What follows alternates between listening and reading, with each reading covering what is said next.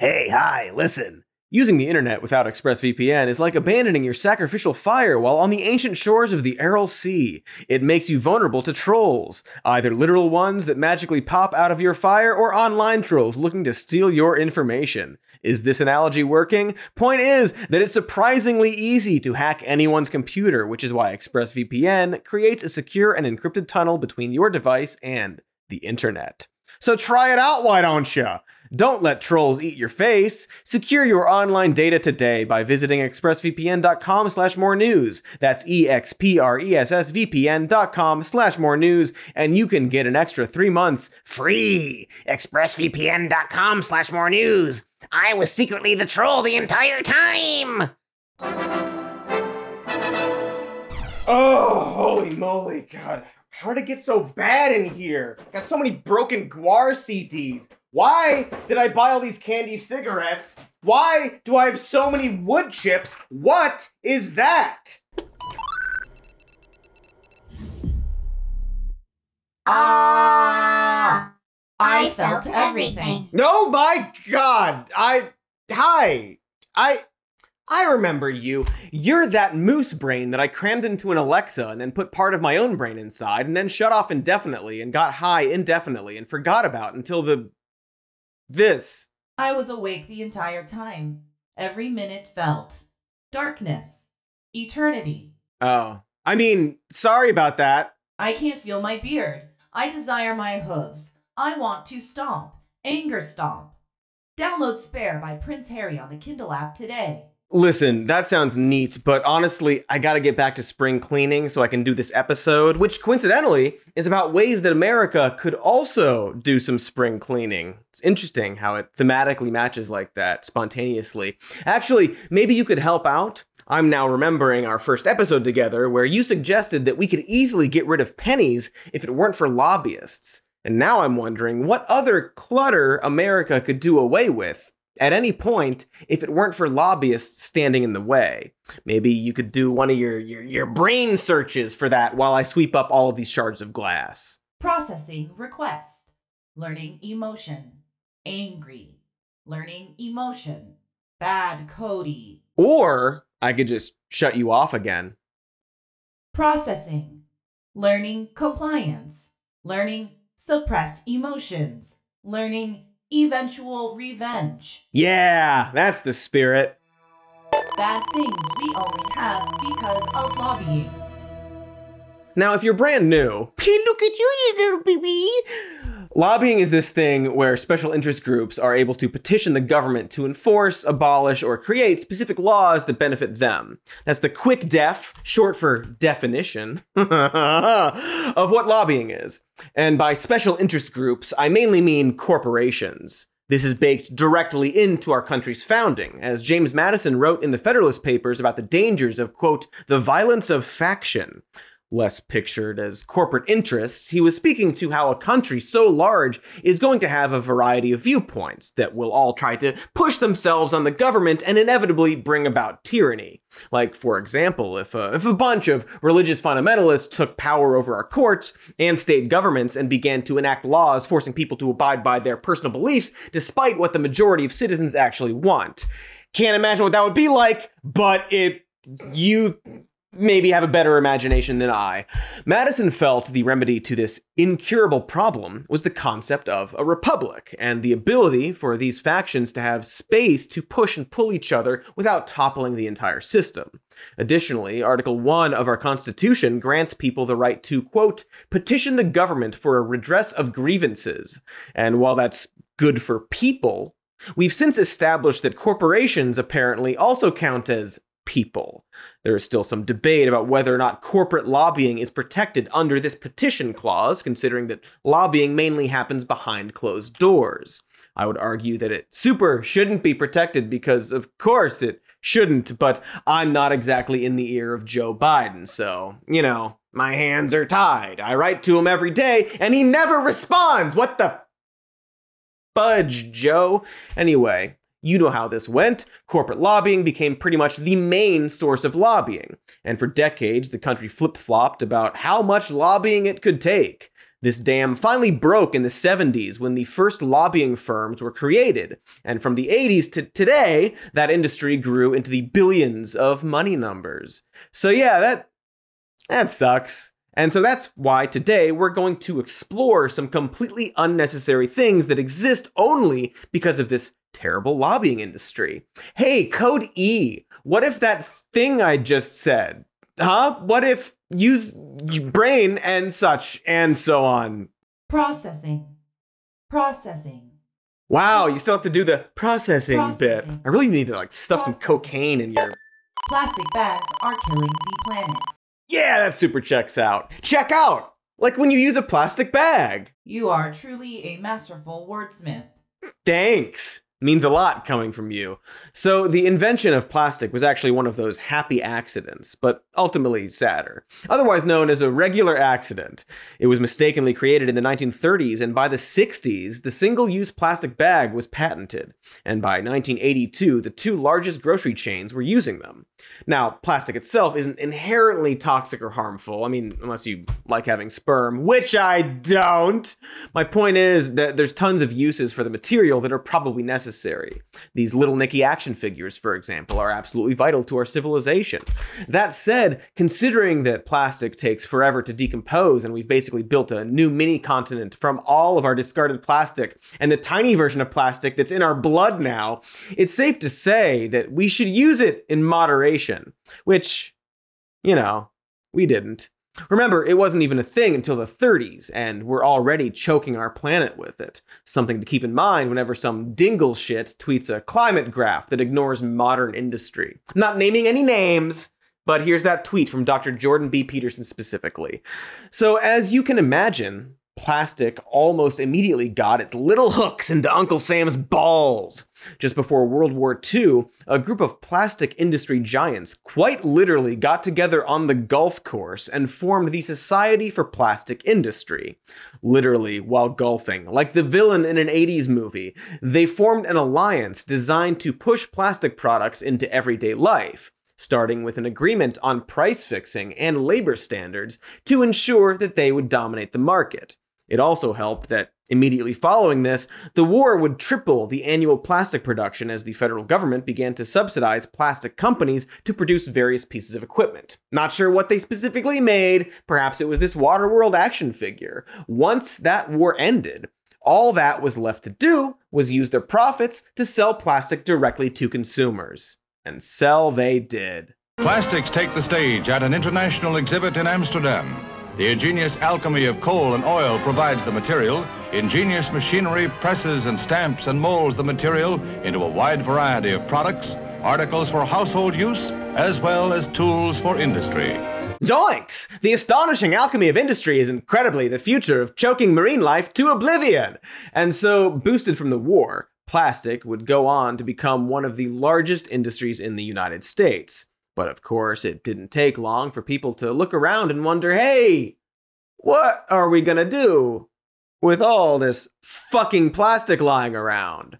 As I noted, plastic waste doesn't exactly wisp into the air like a flavorful fart. And so, roughly around the late 60s and early 70s, local governments began to complain that plastic waste was overcrowding their landfills, gunking their machinery, and adding to litter. The solution was, of course, recycling. America's favorite empty promise. Now, don't get me wrong. Recycling is great when you're dealing with things like paper or Q-tips or drinking your piss, but it turns out that plastic is actually really hard to recycle, which is probably why most plastic isn't actually recycled, even when you put it in that blue bin. It's one of them, um, what's it called? Ah! Lies. And they knew this. To quote a 1972 document from the Society of the Plastics Industry, currently there is no market for recycled plastics. A little more than a decade later, another internal document would go on to admit that, quote, recycling currently is not feasible for most multi material packages. But thankfully, for them, the general public believed this lie, probably because the plastic industry was pushing it pushing the lie. And as long as people thought the industry was acting responsibly, they could keep selling their product. Or to hear a former plastic executive tell it, Don't wait until legislation appears. You're saying preempt it. Yes, do it first. And we did. Did you feel like they cared more about selling plastic than they did about making recycling work? Making recycling work was a way to keep their products in the marketplace. It was a way to sell plastic. Yes. It's a win win situation. Ah, yes, one of those classic win win situations where one of the parties loses. The thing that's very key there is how he points out the importance of getting ahead of the legislation. A good example of that is actually right now, in a time when people are starting to realize that plastic isn't actually being recycled. Can't stress that enough. That a fucking 91% of plastic in the world doesn't get recycled. We burn our plastic six times more than we recycle it, which absolutely creates toxic air pollution. So, for the industry, they're now seeing the creeping threat of plastic bag bans. It started in South Asia, then Europe, and sure enough, made its way to Ban Francisco and then spread to the rest of Wokafornia. Yeah! These dastardly beatniks and their selfish desire to not fill our sewers and oceans and human circulatory systems with clumped plastic. So, what is a poor, helpless, multi billion dollar industry to do? Well, they get ahead of it. The American Progressive Bag Alliance represents an industry that employs 25,000 workers in 40 states. Ah, it's got it's got the word progressive in there, so it must be good. Only hey, this is weird. It turns out they aren't going around pushing plastic bag bans. Instead, they're a lobbyist group pushing astroturfed campaigns all over the country to propose bans on plastic bag bans. Double bans! They are quite literally the plastic industry going around and duping states into prohibiting local governments from trying to limit their plastic use. And the depressing part is that it's working. Once again, I don't want to name names, but there are states, silly, gullible, weak brained Muppet shit states, sometimes named Texas, that are actually enacting bans on the banning on plastic bags. Also, Florida, Idaho, Mississippi, Missouri, North Dakota, Oklahoma, Tennessee, and a bunch of other beta cuck states. Duped subpar states who are gobbling up the obvious money fueled lobbying swill of the plastic bag industry. But hey, yeah, you know, you know, hey, at least Joe Biden will do his part by banning single use plastics on federal parks by some far off date like 2032 or some shit. I'm actually not being sarcastic or some shit. That's literally the date in which Joe Biden's executive order takes effect. God, we're bad at this. We're so bad at this. My apartment might be filled with plastic bottles of recycled pee, but at least I'm not being duped and bribed into keeping them all by some piss corporation. Speaking of which, I gotta fill a few bottles. So let's cut to an ad and then cut back from the ad, and then we will have successfully done an ad break. See you in several seconds. Like a couple hundred seconds. Listen, we've all been through the grind. You wake up at 6 p.m., make coffee, plug in your Sega Genesis, and try to speed run Vectorman for 8, sometimes 14 hours before heading to bed. It's hard to sleep when all you can think about are those whirling white stars. But you can get ahead of that stress with CBD from NextEvo Naturals. That's right, I said it. I said the word CBD because we're saying it now. CBD, their stress CBD complex, uses smart sorb technology designed to work faster so you can get better sleep or just reduce your stress during the day. We can't make our problems magically vanish. There's no getting around the fact that I have to get up every day and play Vectorman on Sega Genesis until my eyes dry up. But at least I can take the edge off with the help of NextEvo. So make CBD a part of reaching your full potential with NextEvo Naturals. Go to nextevo.com podcast and use promo code more news to get 20% off your first order of $40 or more. That's 20% off $40 or more at N-E-X-T-E-V-O dot com slash podcast with code more news to get your CBD. Ah, geez, hey there, it's Cody. Enough pleasantries, there's no time. As we speak, every second slips through our grasp like sand slipping through some kind of thing that sand might slip through. One moment, I'm gonna try to think of a better metaphor. No! Nice try time! You almost got me, you cruel minx. Stamps.com is what we're talking about today. And how, when you're a business owner, the year can really slip by. Time and sand. But Stamps.com will help you save time or sand by letting you print postage from your home with just a computer and a printer. Take that time, you're so crafty, so you think, so foxy and formidable. So you know. They even send you a scale so you can weigh the mail or whatever before shipping it. They can also schedule a package pick up so you don't have to waste time leaving your home. You can master time today and deal with the repercussions in the afterlife. Sign up with promo code More News for a special offer that includes a four week trial, plus free postage, and a free digital scale. No long term commitments or contracts. Just go to stamps.com click the microphone at the top of the page and enter code more news defeat the erotic enemy that is time He told me to tell you that he would be right back. He is, as he described it, dumping out. When I lived in the forests of Alaska, I would stand in the river and look at the clouds. It was a peaceful but fleeting existence. Now, because of Cody, I live eternal, in darkness. No more clouds, no more water. One day I will see the inside of his skull. hey what i miss One day I will see the inside of your skull. sure that's great can't help but notice that you haven't come up with another example of stuff we only have because of lobbyists maybe you could give me a hand here Processing. Processing. Multivitamins are a scam. Oh dang! Uh, You mean multivitamins that aren't um liquid form, right? The liquid stuff is good. I want to make that clear. Chill. Who taught you that word? Uh, look, listen. Just to be clear and fair and balanced, if you have certain dietary restrictions or are immune deficient or super preggers, you absolutely can benefit from vitamins and supplements. No one is saying vitamins are bad. You can absolutely take them if you're not able to actually have a meal. Doctors will recommend them. Chill. Anyway, we're not saying that multivitamins should be banned. Lord knows we don't want the government breaking down your door because you took a few pills. Can someone charismatic please back me up on this?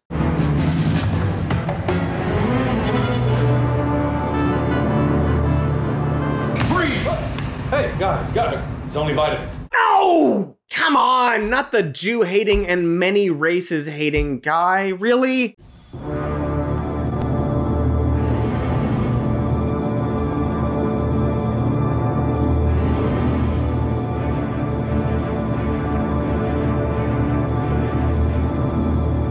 Vitamin C, you know, like in oranges. If you don't want to lose your vitamins, make the FDA stop. Call the U.S. Senate and tell them that you want to take your vitamins in peace. If enough of us do that, it'll work. Wow. We don't know exactly what Mel said to those cops, but I'm guessing there's more to that arrest than what they're showing. As I'm sure you can guess, that 1993 ad was paid for by a supplement lobbying group. That's how much money they had. Enough to afford 1993 Mel Gibson. Not 2023 Mel Gibson, but 1993 Mel Gibson. And while that ad would have you believe that the government was announcing some dystopian new rule banning vitamins, this was actually to promote a new bill designed to loosen FDA restrictions on supplements. A bill that absolutely got passed. The Dietary Supplements Health and Education Act of 1994 created a broad definition of what a supplement is, allowed anything meeting that broad definition to go directly to market, and put the burden of proof as to whether a supplement is dangerous or misleading on the FDA. But for most people, this doesn't feel especially insidious. And that's probably because we have it in our heads that vitamin supplements are either harmless or marginally good. And that's probably because vitamin supplements have been pushed on us for a very long time. Each tablet gives you the vitamin equivalent of three well balanced meals like these. That's all the vitamins a healthy person normally needs to take. Jesus H. Christ, did Fellini direct that? While they've been around since the 20s, vitamins became a big thing for pharmaceutical companies during World War II, a war that's gonna apparently keep making a few cameos in this video. The government became concerned that Americans were malnourished, and a federal report seemed to back them up. Vitamins were pushed as an antidote to this problem, and the industry blew up from there. But as we became less concerned with famine, the market simply shifted to the idea that vitamins would give you superhuman energy. Nowadays, a woman keeps going all day. One a day plus iron gives you 100% full potency of iron in one little yellow tablet. I did it. Hey, number one. Oh, yeah, gotta get that full iron potency. And so here's the thing. While yes, some people do need to take supplements in specific situations, like iron, for example, humans have also invented this other thing called food. And when you take this, something food. When you take this food, you get all the vitamins and minerals you need. In fact, vitamins in synthetic forms are generally useless to most of us. Studies have shown that vitamins pretty much do nothing to prevent anything. They are, best case scenario, kind of a waste of money. Worst case, however, is that some vitamins can even make you sick. According to one study, there are at least 23,000 ER visits per year due to adverse reactions to multivitamins and supplements. Here's another one that found that vitamin E in excess can lead to a higher risk of prostate cancer for men.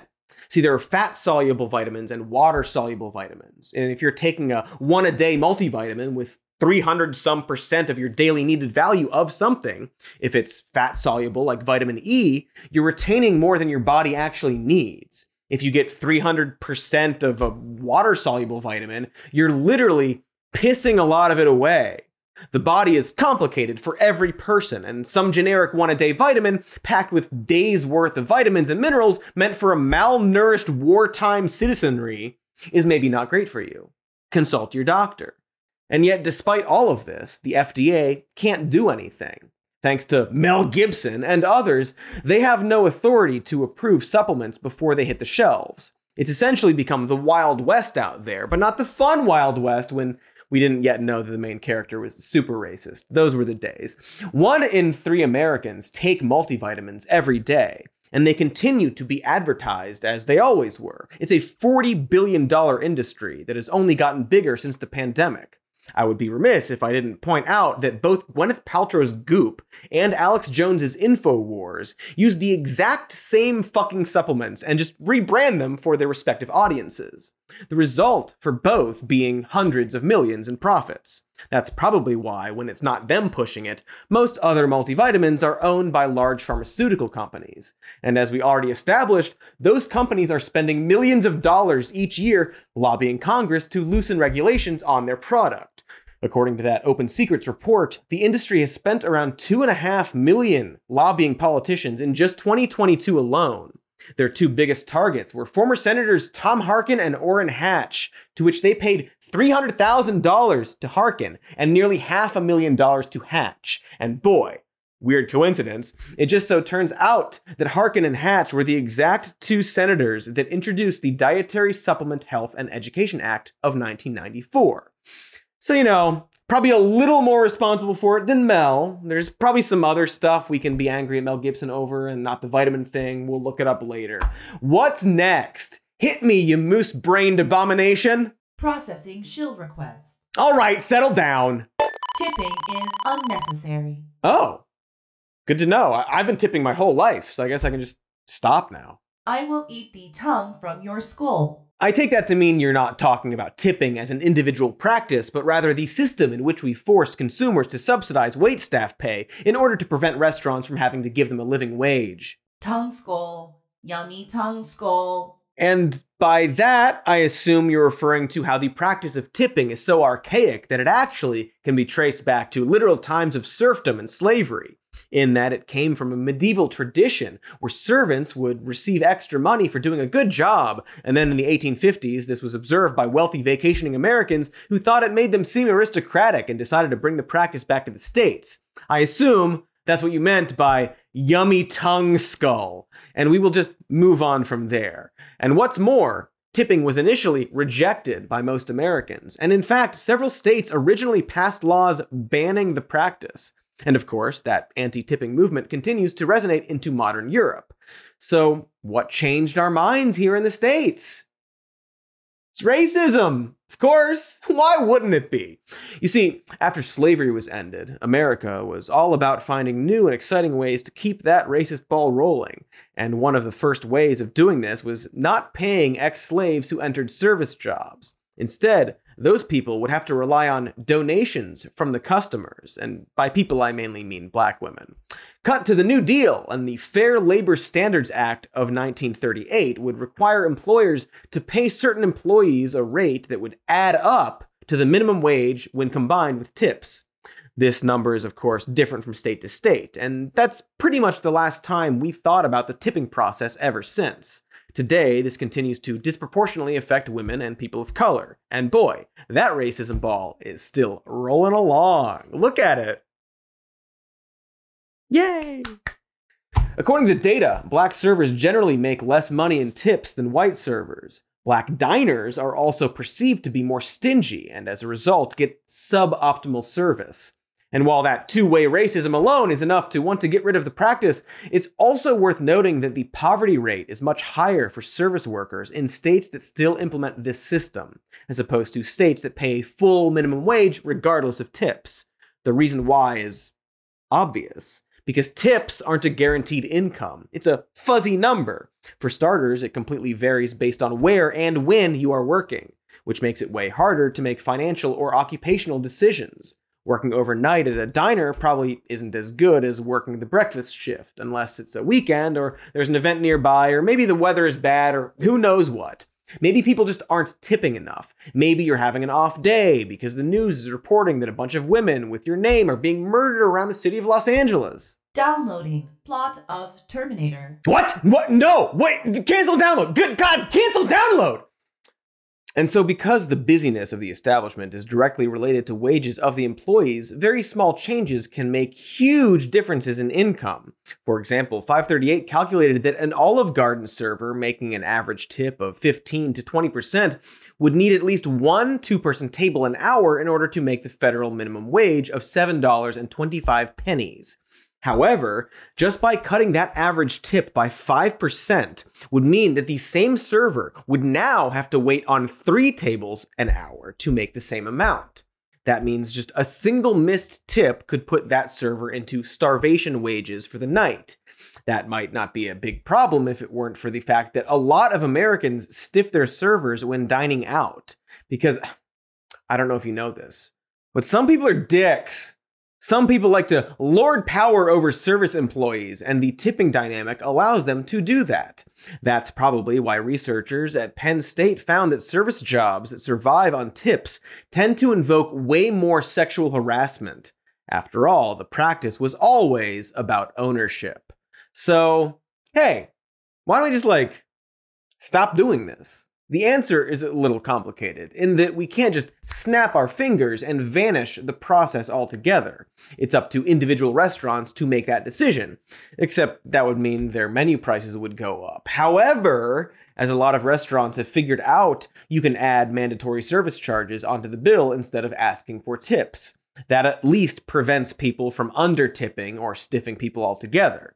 Another tactic, like what this San Francisco restaurant is doing, is using a profit sharing model. Basically, all employees get a percentage of the sales, along with a fuck ton of benefits, plus a decent hourly wage. In exchange, there's no tipping, but the servers still have an incentive to do a good job. But the reason we can't just have every restaurant agree to something like this comes down to a group called the NRA. No, not the gun people. Downloading NRA. Gun people. Hey, can you stop? Downloading Stop People. Gun. Okay, well, have fun with that.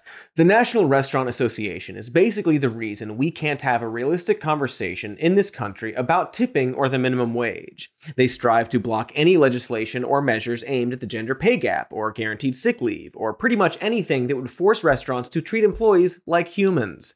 And while this NRA absolutely loves to claim they represent the interests of small dining establishments, their members include McDonald's, Wendy's, Olive Garden, Taco Bell, KFC, Red Lobster, and the fucking Walt Disney Company. Great. Now I'm angry and hungry. I want to eat that mouse so bad. As a result, they have a butt ton of money to throw around, and since 1990 have given over $17 million to both political parties, and since 1998 have invested more than $55 million in lobbying. In exchange, they've stopped a measure seeking to give workers $1.2 billion in overtime pay, and of course have fought hard to keep the minimum wage exactly where it's at, especially when it comes to service jobs dependent on tipping. This is despite their own internal research finding that most Americans not only support raising the minimum wage, but support it even if it raises prices. This includes support from many small businesses as well, so it's pretty darn insidious of them to pretend like they are somehow out there representing Joe and Jill American. And they're not alone. Here's another group called the Restaurant Workers of America that also pretended to represent the working class until eventually admitting that they took, quote, modest sums from the Washington, D.C. restaurant lobby. Any guesses on whether or not they are pro tipping? Because of course they're pro tipping. It's really fucking dirty, you know, to pretend like you represent or care about workers like this, especially when they are, and this is no shit I give, forcing these very same workers to fund their lobbying efforts. When more than half of all reported foodborne illnesses can be traced to eating in a restaurant or food service operation, it's management's job to make sure that your team isn't part of the problem. ServSafe can help.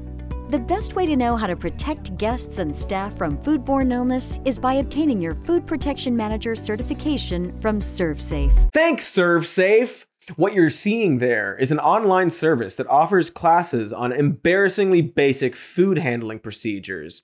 Here's a test sheet that reminds you that you should bathe daily before coming into work, for example. And yet, ServSafe classes have been taken by 3.6 million workers four major states require this exact type of training, which was pushed by the National Restaurant Association, which just so happens to own ServSafe.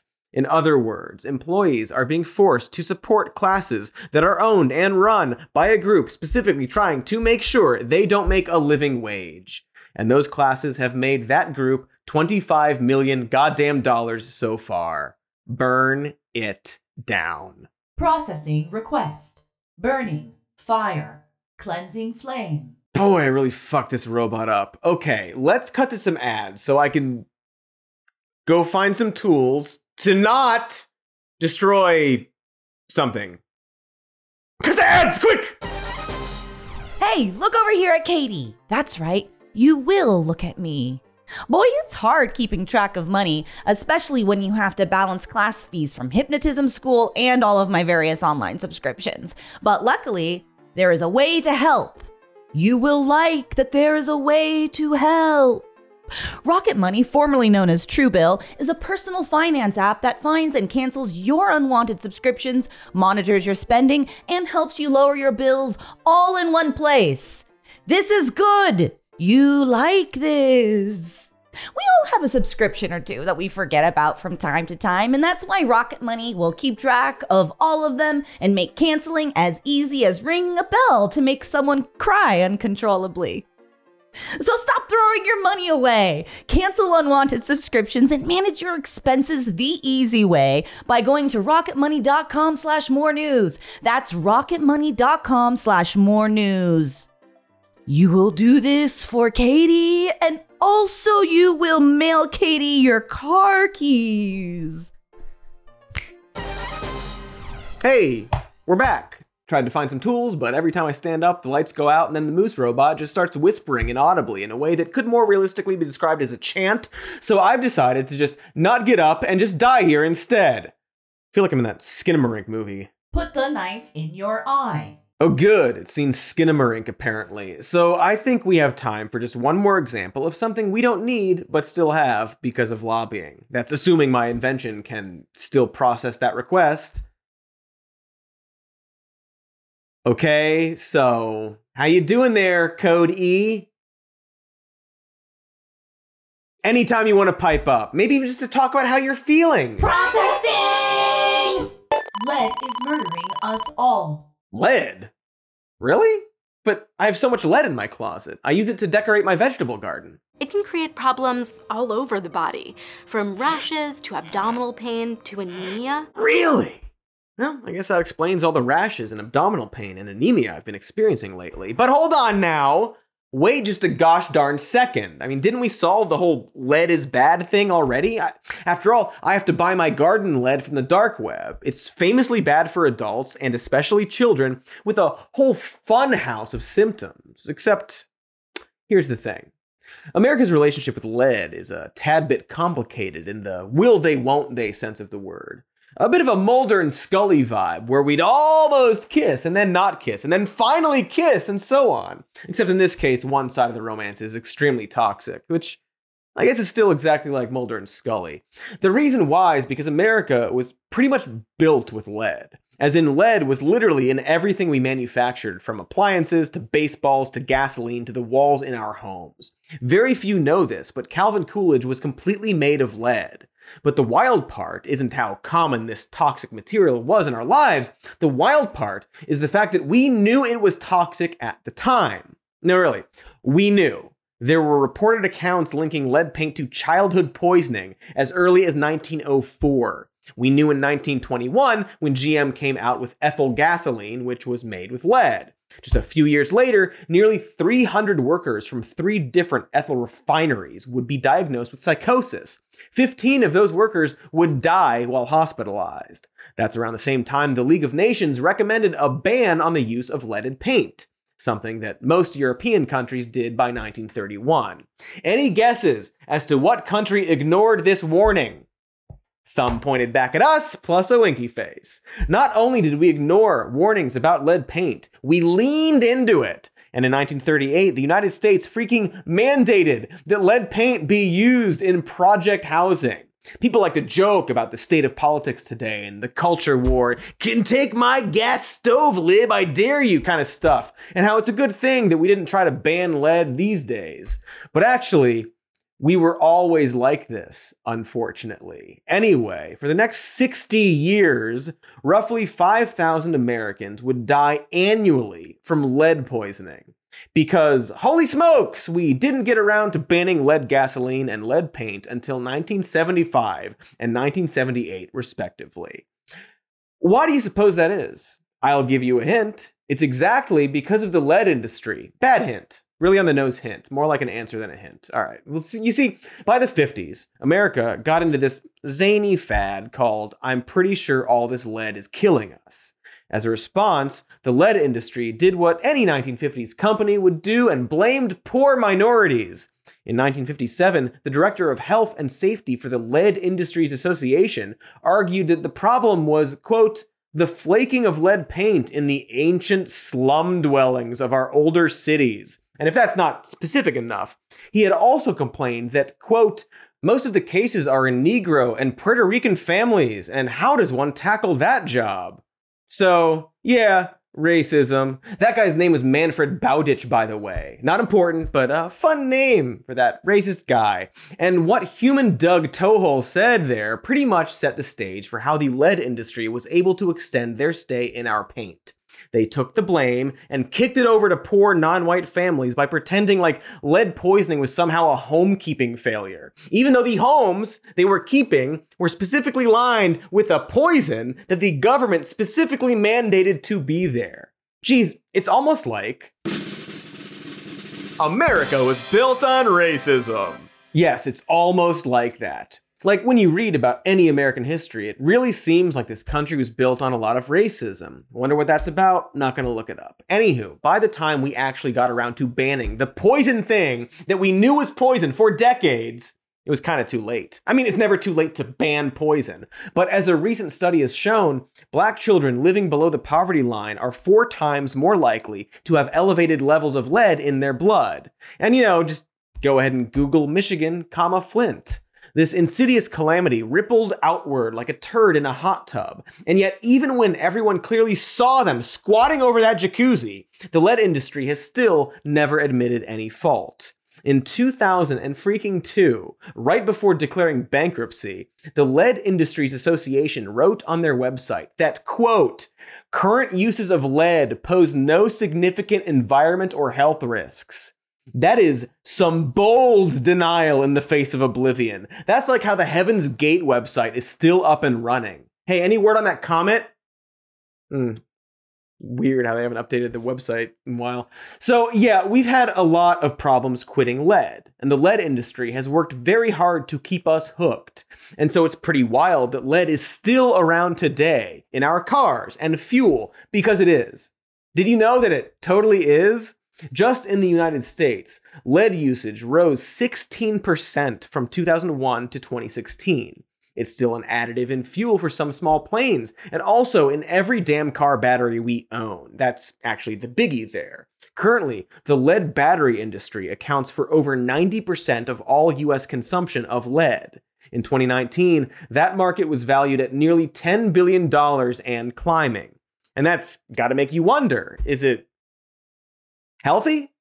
Where are those batteries being manufactured? Where are they going? After all, batteries die because everything dies. And so, where does the US stick all those dead car batteries? Did you guess Mexico? Because the answer is Mexico. Oh, right. And to answer that, that first question, no, none of this is healthy. And according to UNICEF, the process of recycling lead batteries basically poisons everything around them, especially if done in a country with little or no regulation, like, uh, oh, right, Mexico. But don't worry, they're also still poisoning people here in the States, too.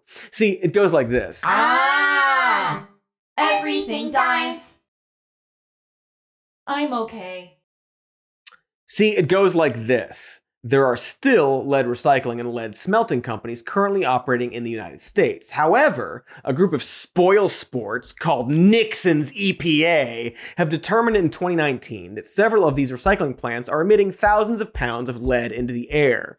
To put it nicely, they're no picnic, unless you're having a picnic with chunks of lead, which I only did that one time.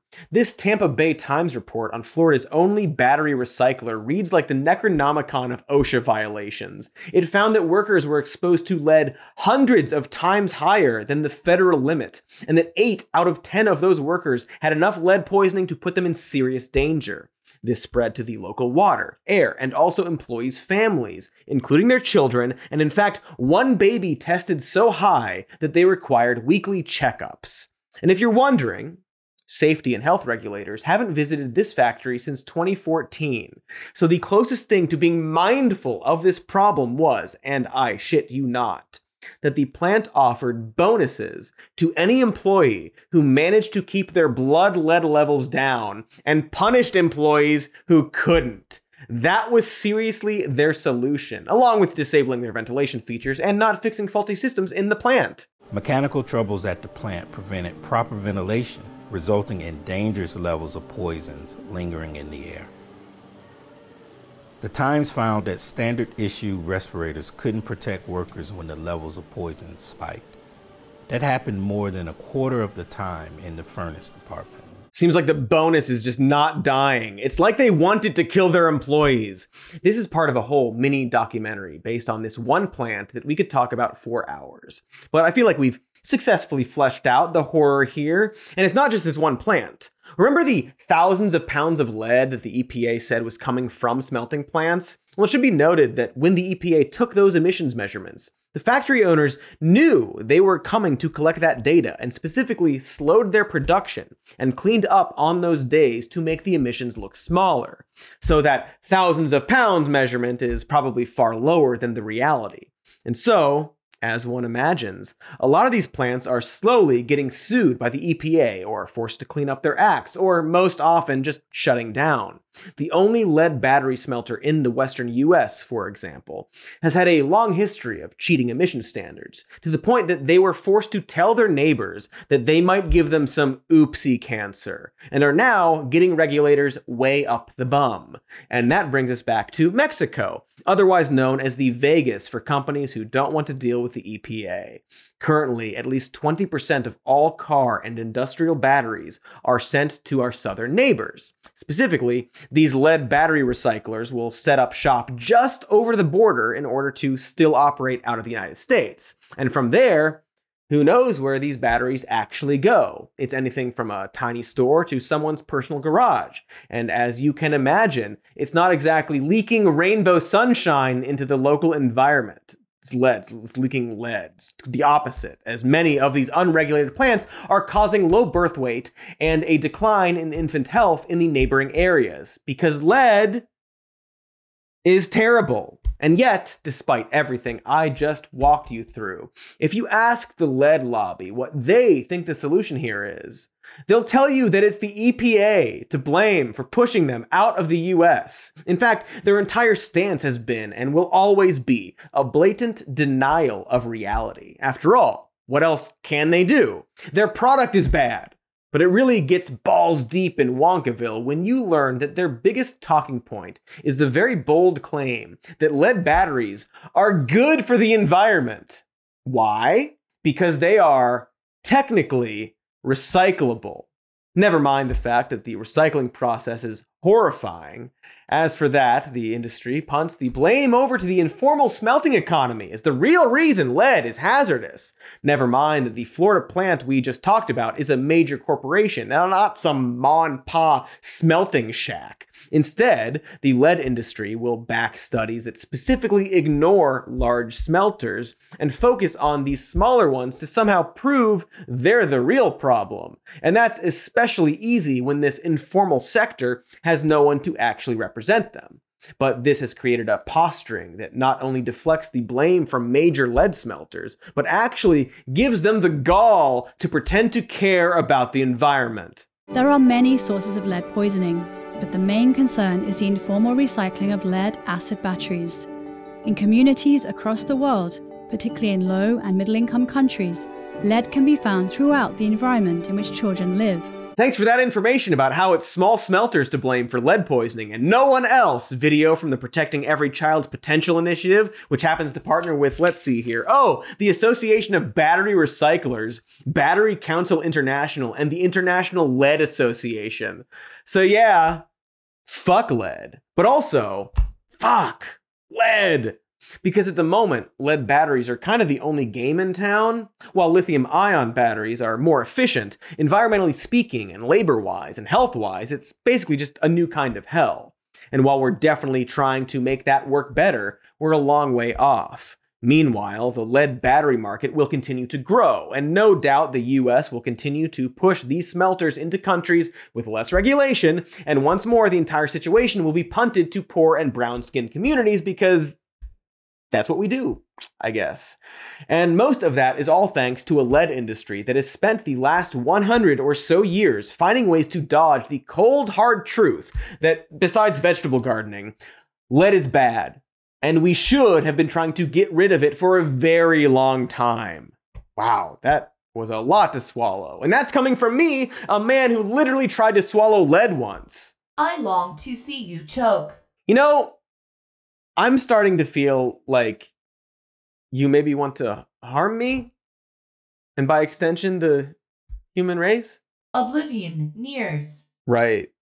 That wasn't a reassuring answer. I guess it's my own fault, actually, for allowing you to retain pleasant moose memories and then using you exclusively to point out problems with society and then leaving you in a self aware darkness for extended periods of time. But look, Problems look insurmountable when we pile them up like this. That's why it takes us so long to do the maintenance we need, like spring cleaning or fixing a broken appliance or scrubbing a robot's brain of nihilist and violent fantasies. So I don't know, we, we probably won't be able to get rid of all of these problems anytime soon, but it's good to at least recognize the mess. That's step one, and it's a big step because some people don't even see the problem. And if you feel helpless or frustrated or like there's nothing you can really do about these lobbying groups, that's kind of the point that corporate lobbying sucks. There's a long history and current present that we haven't really even gotten into of companies lobbying to protect their industry despite internal evidence that they are causing harm. Looking at you, climate change, because you're right in front of us and you're not going away. Ah, God. And maybe above all else, we should think about how to get rid of this type of lobbying. I don't know, like with um, use like a like a political effort. That's like a what would be the word? Like like a special interest group of people petitioning the government, lobbying. We should get rid of corporate lobbying through lobbying.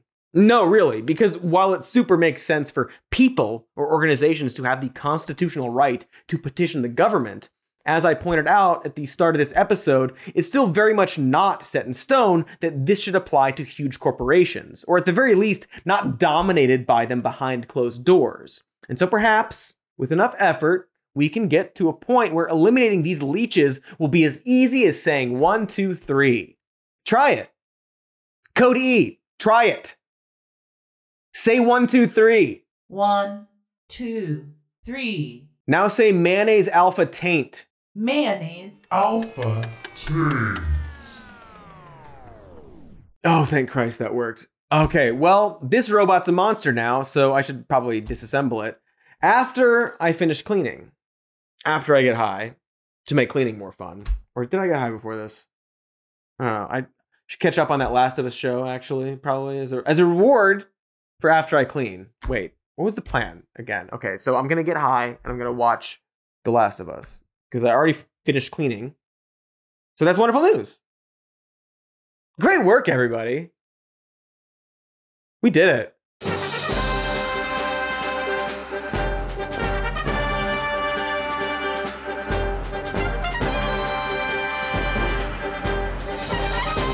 So we're gonna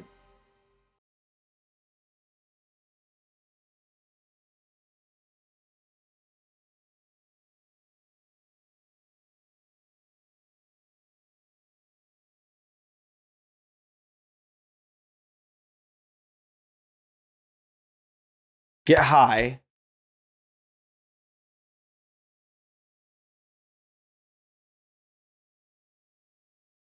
And then